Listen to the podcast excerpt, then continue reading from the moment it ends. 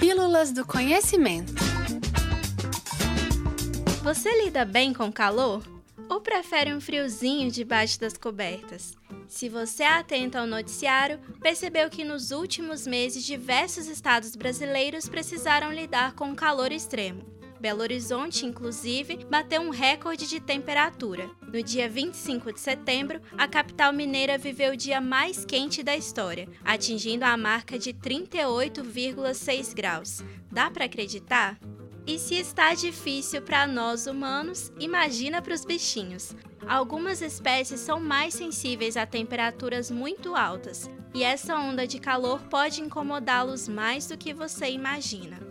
Se você é pai ou mãe de pet, nesse episódio você vai descobrir a melhor maneira de cuidar deles em períodos mais quentes. Então, já pega seu bloco de anotações e se prepara porque daremos dicas super valiosas. Para ajudar a gente nessa missão, convidamos o professor Leonardo Boscoli, que dá aula na Escola de Veterinária da UFMG. Ele é especialista em animais silvestres e também conhece muito sobre animais de estimação. O Leonardo começa explicando que alguns animais são mais sensíveis sim ao calor, mas tudo vai depender da raça dele e se ela é originária de um lugar mais quente ou mais frio. Por exemplo, um, um coelho, né, a temperatura ótima para ele é, é uma temperatura baixa, né, de 15 graus a 20 graus está ótimo. Acima de 25 graus, o coelho não reproduz mais, para você ter uma ideia, né? Tem uma diminuição muito grande na formação dos, dos espermatozoides. E no caso dos cães, tem várias raças de cães diferentes. Então, as raças de clima quente não vão sofrer com calor. As raças de clima frio vão sofrer com calor. Então, por exemplo, um Afghan Hound é um animal que não sofre com calor.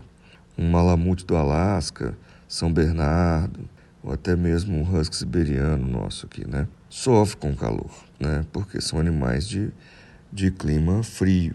E se você acredita que a quantidade ou a densidade do pelo do seu pet pode interferir no calor, essa relação não acontece de forma direta. Segundo o professor da UFMG Leonardo Boscoli, em algumas raças de cachorros, o pelo existe justamente para proteger do sol. Já os gatos costumam ter a pelagem mais curta, além de serem animais mais resistentes ao calor. E o excesso de calor pode ter efeito sim nos cães e gatos. Um deles é a respiração mais forte, que ocorre nos cachorros, pois é dessa forma que eles trocam calor com o ambiente, uma vez que eles não transpiram.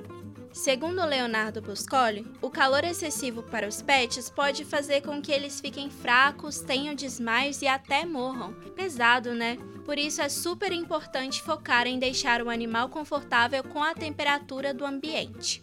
O professor recomenda para quem tem cães de clima frio, se puderem, adquirir um ar-condicionado, pois é a forma mais eficaz de regular a temperatura dos cachorros em períodos de calor intenso.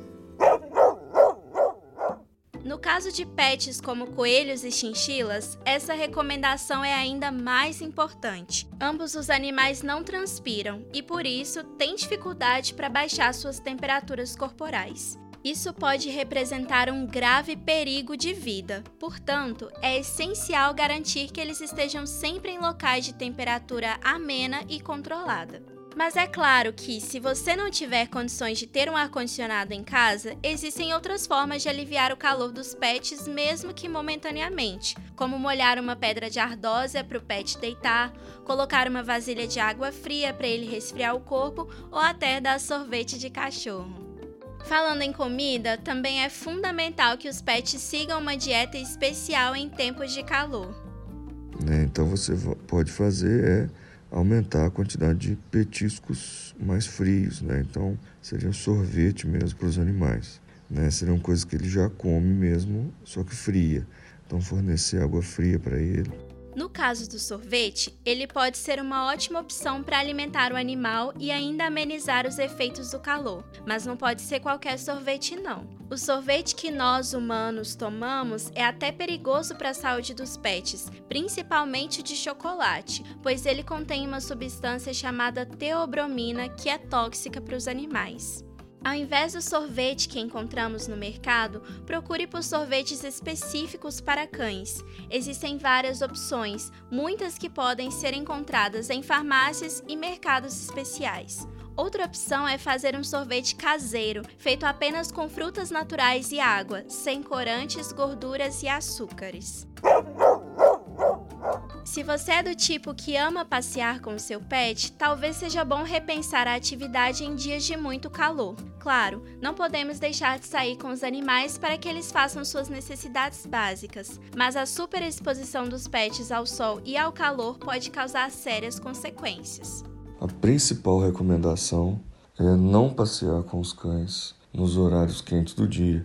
Deixar passear com o cão à noite, onde é mais fresco ou de manhãzinha, onde está bem fresco. Então esse é, o principal. Aquele ditado: em time que está ganhando, não se mexe. Faz sentido querer aproveitar o dia de sol para fazer uma caminhada ao ar livre, ir ao parque ou pegar uma praia. Mas em dias de calor extremo, o melhor a se fazer é deixar o animal dentro de casa. Se for sair de dia, dê preferência para locais cobertos, refrigerados e adaptados para a presença de animais. Assim, é possível curtir o rolê e garantir o maior conforto possível para o seu pet.